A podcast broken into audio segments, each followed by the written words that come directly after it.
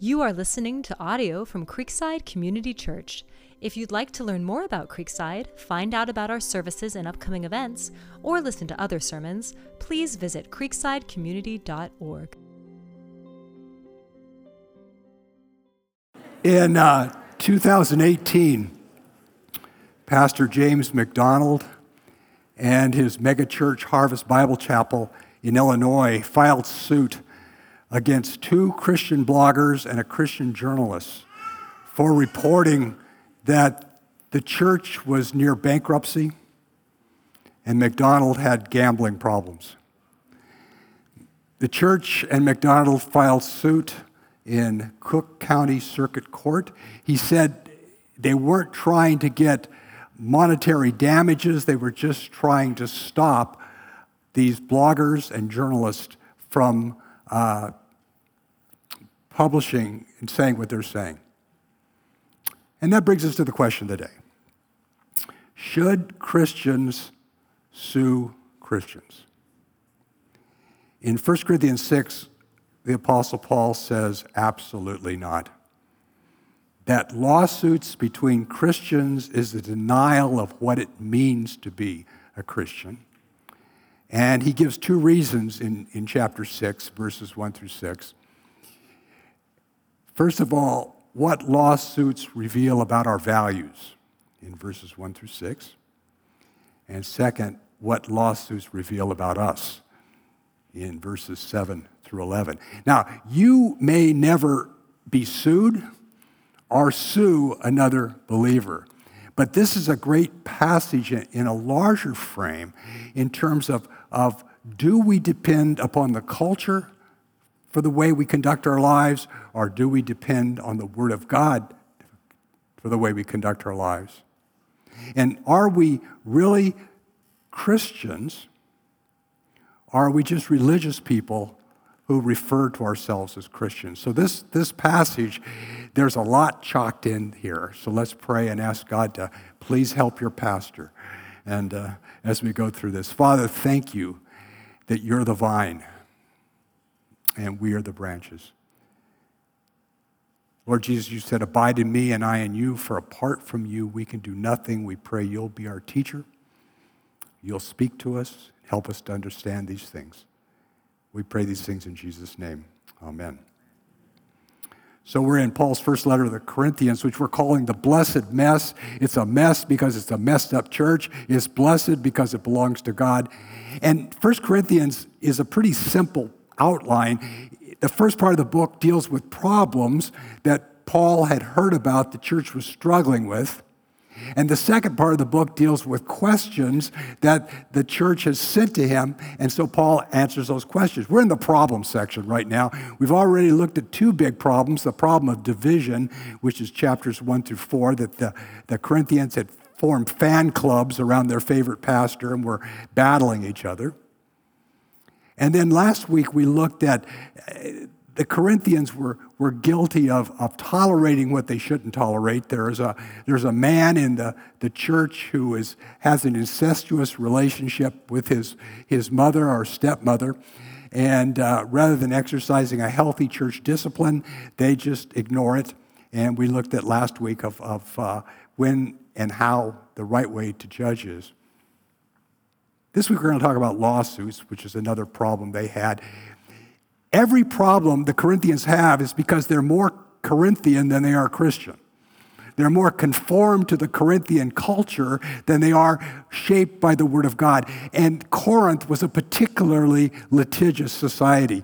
Lawsuits were the way you silenced, intimidated, and got back at your enemies. Uh, the goal wasn't so much financial, the goal was to totally shame not only your opponent, but their family and their friends. It was total victory. It's like Twitter today. And, and these courts were, were incredibly unjust. First of all, by law, you couldn't sue anyone that was above you in class. You could only sue people who were equal to you or below you, so the, the courts became an instrument of the rich to, to hold power and to punish anyone who re- resisted them. Um, they were all jury trials. So everybody wanted to be on a jury because you're going to get bribed. And it was a great way to make a little cash on the, on the side. Uh, plus the fact that it was great entertainment. In fact, lawsuits were kind of the national sport of Corinth because hundreds of people would gather for these lawsuits because you get to hear all the dirt on everybody else. You know, it was kind of like an ongoing soap opera. And, and some of these uh, lawsuits would get huge crowds. So there were all kinds of reasons that a Christian shouldn't take another Christian to a Corinthian court. Except that's not the reason Paul gives. And the first reason Paul gives that the Corinthians should not sue each other is because they are valuing the wisdom of the world more than the wisdom of God. They're looking to the kingdom of darkness to solve their problems rather than looking to the kingdom of light. Now, Paul asks seven questions, and he's, he's a great arguer, as you know, and let's, let's work through these seven questions together. Question number one Does any of you when he has a case against his neighbor, dare to go to law before the unrighteous and not before the saints. We don't know why the Christians were suing each other. Uh, maybe somebody built his fence on the other side of the property line. Maybe the cow he sold you doesn't give milk. Maybe he insulted you because you were part of Peter's fan club and he was part of. We don't know why. But Paul's objection here is that you are going before the unrighteous rather than taking it to the saints. Now, when the Bible talks about saints, you need to understand it's not talking about special Christians. Saints is the word that the Bible uses for all Christians. So you're a saint today. So if you want to put that on your uh, on your business card, I am Saint John, and uh, People think you're crazy, but you will be biblical, and that's the important thing here. So Paul says, How can you dare to sue each other in secular court? Question number two Or do you not know that the saints will judge the world? Now, what's he mean by that? Well, he's referring to something Jesus said in, in uh, I hope we have this here. Do we have the next verse. What's the next? Yeah. In Matthew 19, 27 through 28, this is the st- story of where the, the young man comes to Jesus and says, What shall I do to inherit eternal life? And Jesus says, Keep the law. And he says, I have. And Jesus says, Okay, one thing you lack, sell everything you got, come and follow me. The man goes away sorrowful. And, and Jesus says to his disciples, How hard it is for rich people to enter the kingdom of heaven. And then Peter asks a question. He says, Behold, we left everything and followed you. What then will there be for us? We did what he was unwilling to do.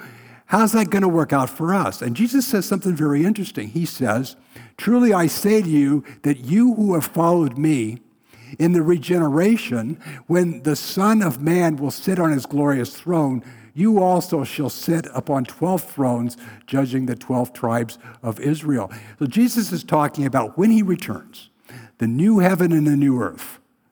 He says, Those who have followed and suffered with him now in this life will reign and judge in the next. Now, the Bible doesn't give us a whole lot of detail about that, but just to know that if you're a follower of Christ, you will have some kind of responsibility for ruling in the new heavens and the earth. And so the idea is you're going to be a judge. You're going to have to make some, some decisions, so you better learn how to make them now. In Revelation 20, verse 4, John writes, I saw thrones, and they sat on them, and judgment was given to them. And I saw the souls of those who had been beheaded because of their testimony of Jesus and because of the word of God. And those who had not worshiped the beast or his image or received the mark on his forehead or on their hand, they came to life and they reigned with Christ for a thousand years. That's the idea. Suffer with me now. Follow me now. Be humiliated with me now because you're one of my followers. And when I reign, you will reign. And so Paul's argument is here's your future. You're going to be reigning. Better learn how to do a little bit of it now. Let's go to the third question.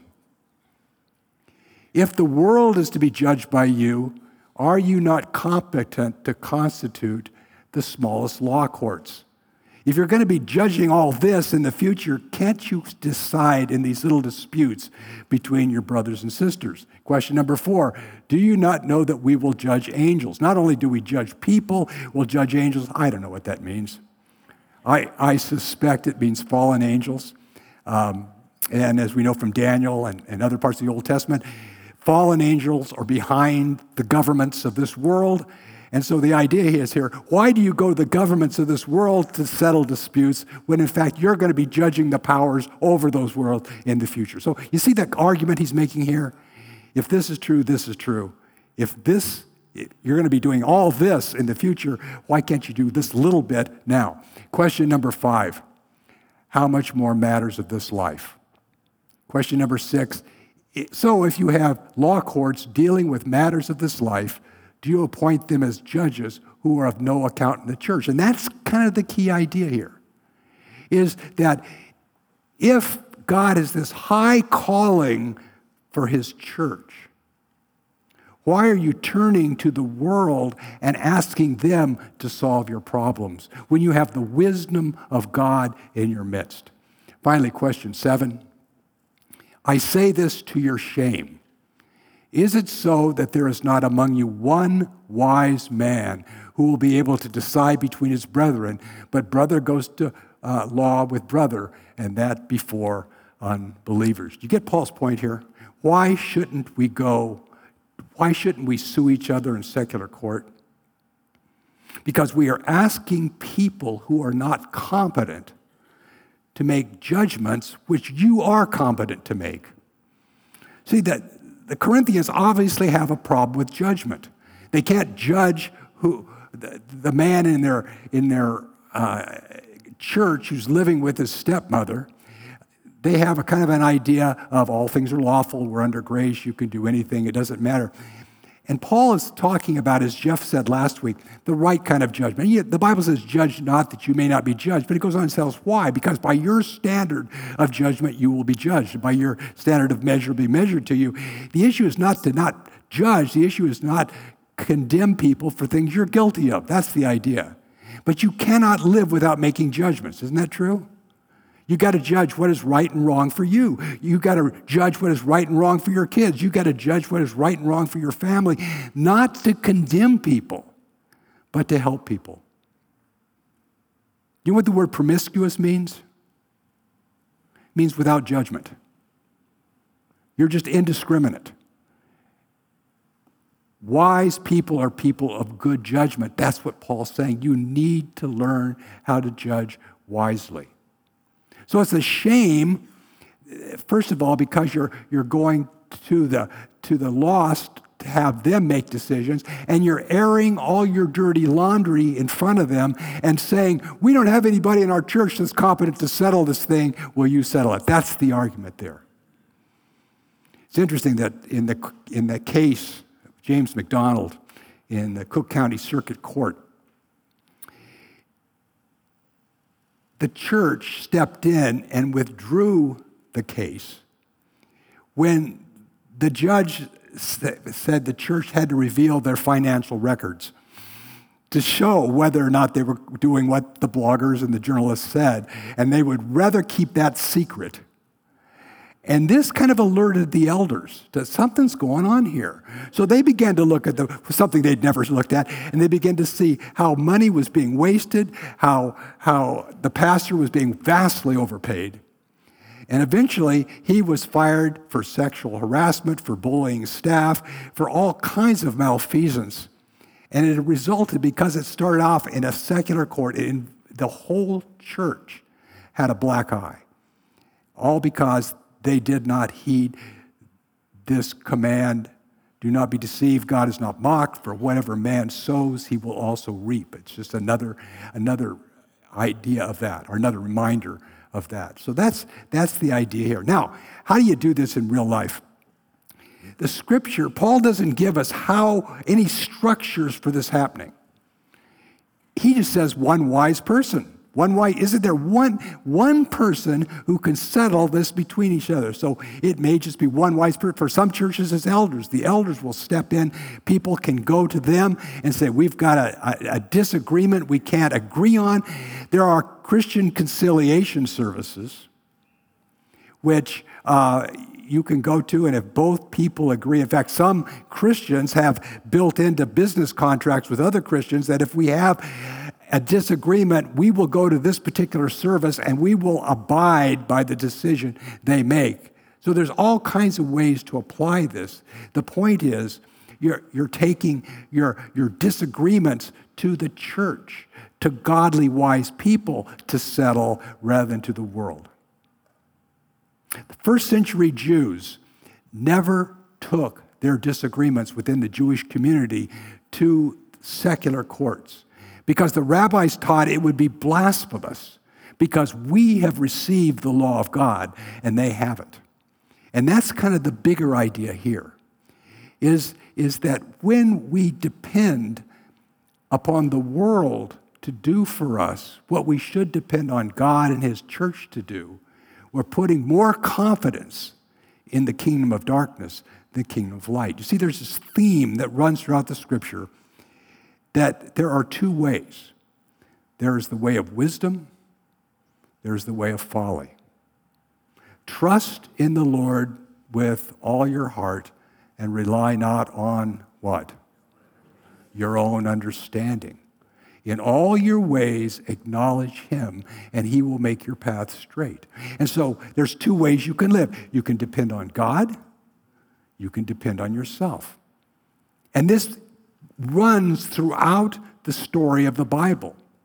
It begins in the Garden of Eden. God says to Adam and Eve, You can eat of every tree except for the tree of the knowledge of good and evil. In the day you eat of that, you will surely die. The serpent comes and he says to Eve, Any trees here you can't eat from? And Eve said, Only one. That tree over there, because God says if we eat of that tree, we'll die. And you remember what the serpent says? Servant says, You won't die. Just the opposite. Your eyes will be opened and you will be like God. You won't need God anymore to tell you what's right and wrong. You'll be able to see what's right and wrong for yourself. And that has been the case all through our history. It's the way of folly, depending on yourself, and by extension, depending on your culture and other people to tell you what's right and wrong depending on God and upon His Word. It's the narrow way that leads to life, the wide way that leads to destruction. One of the things that has motivated me to study the Bible is because the more I read the Bible, I, I found out the Bible is not a religious book. As Psalm 19 says, the Bible, the Word of God, is like the sun Nothing is hidden from its heat. That God speaks to every area of life. He gives us wisdom in every area. And as James says in James 1, that uh, he who abides in the law and does not become a forgetful hearer but an effectual doer, this man will be blessed in all he does. I find when I do things God's way, I get blessed. Have you discovered that? You want your finances to be blessed? God tells you how to do it. You want your family to be blessed? God tells you how to do it. You want your city to be blessed? You want your life to be blessed. That's why the Bible is so big. It speaks to so many issues. But we have a choice whether we're going to listen to God or listen to the culture. One leads to life, one leads to death. And so, if you have, if for you, reading the Bible is just a discipline you can't seem to develop, I just don't have enough self control, I can't get up early, or whatever it is, stop seeing it as a religious discipline. See it as these are the words of life. As, as David says in Psalm 119, 128, I esteem your precepts in every way. I hate every false way truth, error, life, death. It depends on what our source of information is. And that's Paul's larger point here. You are going to people who don't know the way of life to decide these things among you rather than going to people who know God's wisdom. Does that make sense? Reason number one. Here's reason number two you shouldn't sue Christians. What it says about you. Actually, then, it's already a defeat for you that you have lawsuits with one another. Why? Why not rather be wronged? Why not rather be defrauded? The fact that you're suing each other and defending your, each other in defending yourself in court, you're not doing what Jesus would do. You're not following Jesus' way. Remember what Jesus said about what to do when people hurt you?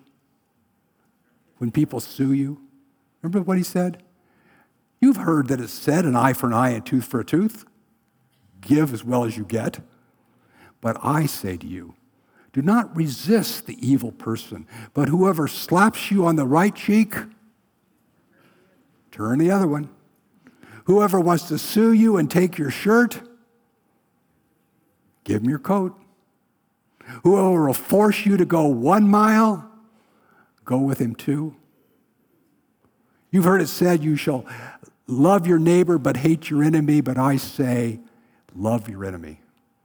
Pray for those who persecute you, so that you may show yourself to be sons of your Father in heaven, for he causes his sun to shine on the evil and the good, and causes his rain to fall on the righteous and the unrighteous. We are most like Jesus in how we treat those who attack us. And so it's already a defeat for you because you're not following Jesus. You're not treating the people who wrong you like Jesus would. But Paul says it's even worse than that. Here's something else the lawsuits show about you. It not only shows that you're not following Jesus, well, on the contrary, you yourselves wrong and defraud you do this even to your brother. You're cheating your fellow Christians.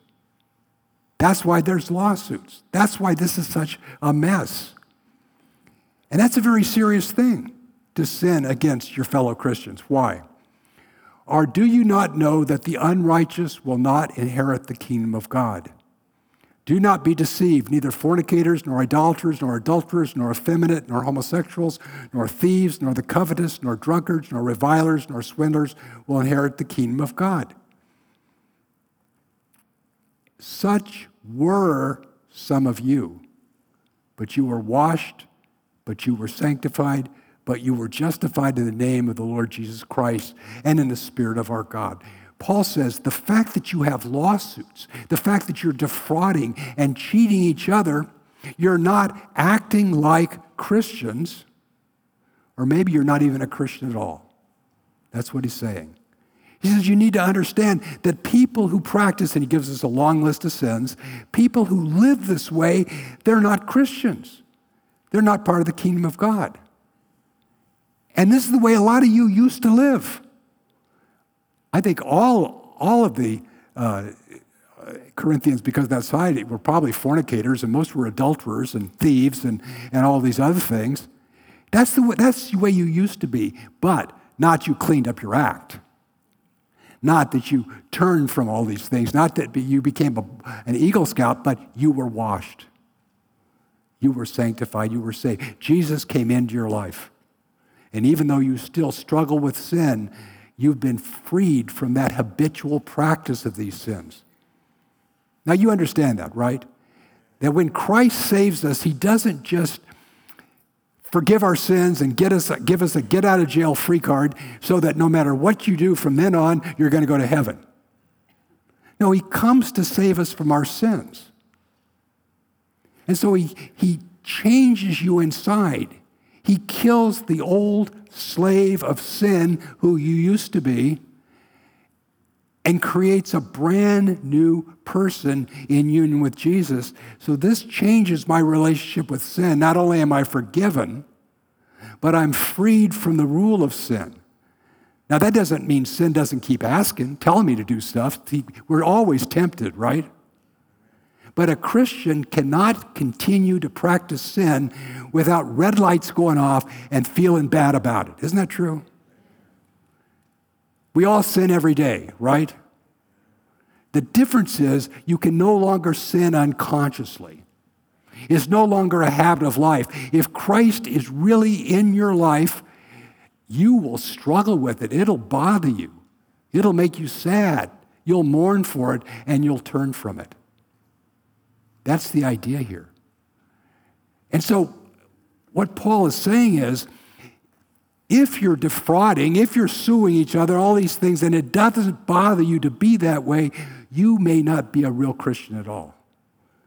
You may call yourself a Christian, but if it hasn't changed your relationship with the sin that lives in you, then you're not acting as a Christian. That's, so that's the point. What do lawsuits reveal about you? Do they reveal that you're a real follower of Christ, or do they deny that you're a real follower of Christ? church I worked before this, we had two godly men uh, who were deacons. And uh, at, at, our partic- at this particular church, it was kind of like the, the deacon board where uh, they would kind of be like our elders here. They were, it was the repository of the mature Christians. And one of the guys, great guy, he retired and he decided that he was going to sell his house, which was a large house, and they would build a new house, smaller house, for him and his wife to retire in. And so he hired one of the other deacons who was a contractor and uh, built a house right off of Crestmont in, in, in the Oakland Hills. Well, I'm not sure exactly how it all happened, but they began to go over budget, over budget, over budget. And, fi- and this house ended up costing much, much more than it had originally been promised. And the contracting deacon was unwilling to negotiate with the homeowner. Rather than taking him to court, he said, 1 Corinthians 6, we're not supposed to sue each other in court.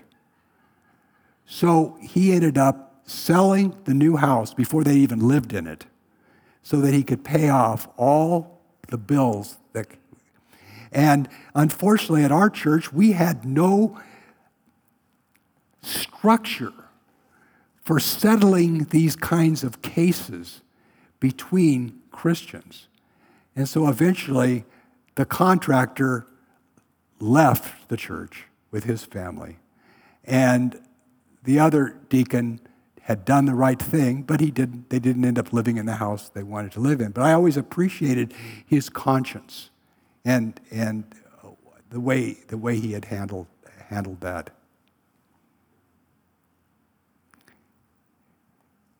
Here's the larger issue here it's easy to go to church, it's easy to pray a prayer, it's easy to say, I'm saved because I've trusted in Jesus. And yet, if I don't see a change in my relationship with sin, Paul says I have reason to doubt whether Christ is really in my life. This is an issue that John dealt with in 1 John. John was dealing with a lot of people who said they were Christians, but who continued to live the way they'd always lived, conform the world. And I want you to look at this smattering of verses. He says, Little children, let no man deceive you. He who does righteousness is righteous, even as he is righteous. In this, the children of God are manifest in the children of the devil. Whoever does not practice righteousness is not of God, neither is he who does not love his brother. If you know that he is righteous, you know that everyone who practices righteousness is born of him. This is how we are sure that we have come to know him by keeping his commandments. The one who says, I've come to know him without keeping his commandments is a liar, and the truth is not in him. But whoever keeps his word, truly in him, the love of God is perfected. This is how we know we are in him. The one who says he abides in him should walk as just as he walked. If we say that we have fellowship with him and walk in the darkness, we lie and do not practice the truth. But if we walk in the light as he is in the light, we have fellowship with one another, and the blood of Jesus' Son cleanses us from all sin the new birth changes my relationship with sin. What used to be thoughtless, habit. I didn't even think about all the ways I sin. I didn't even see them as sin. All of a sudden, they become distasteful to me. They make me sad. They, it just feels wrong. And I cannot practice them thoughtlessly any longer. I want to do what's right. How do you know if you're really a Christian or you just think you're a Christian? One word repentance. Repentance. Repentance is going a new direction. Do you repent? Do you, when you see something God says this is sin, say, I confess that? I do do that. I don't want to do that. I repent. Now, you may repent every day, because we all do. You have to. We sin every day. We have to repent every day. Here's the trap Satan will say to you, God is all love, God is all merciful. You can repent later. Have your fun now. Do what you want to do now. And then at the end, repent. And the reason that's a lie is because you cannot repent on your own. Repentance is a gift of God. Seeing that you sin, wanting to change, turning from that sin is the grace of God in you. And if you keep on denying that grace, how do you know if you really have it? Because what Satan will say to you at the end is, you can't repent. You've got too much to repent for. There's no hope for you. See how subtle he is? So, I guess my challenge today is if there are things in your life right now that you know you are tolerating, areas that you know displease God, but you just keep putting it off and hiding from it, repent. Repent. Come to God, confess it, walk into the light, say, Lord, you promised not to reject anyone who comes to you. I confess that I think this, I do this, I treat people this way, and you say that's sin. Thank you for Jesus who cleanses me from all sin. Please give me the power to say no every day to this sin. You won't say no every day, but that's you'll be battling it. It won't be surrender anymore. It won't be tolerance. It won't be avoiding conflict, but every day you will go to war. And that's the evidence that Christ is in you. Does that make sense? Let's, let's pray. Father, thank you for uh, the wisdom of your word that every area of our lives uh, are touched by the scriptures. And I pray you'll give us, as your family, the diligence to become workmen who do not need to be ashamed, handling accurately the word of truth, applying it to our lives that we might be blessed by you. We pray in Jesus' name. Amen.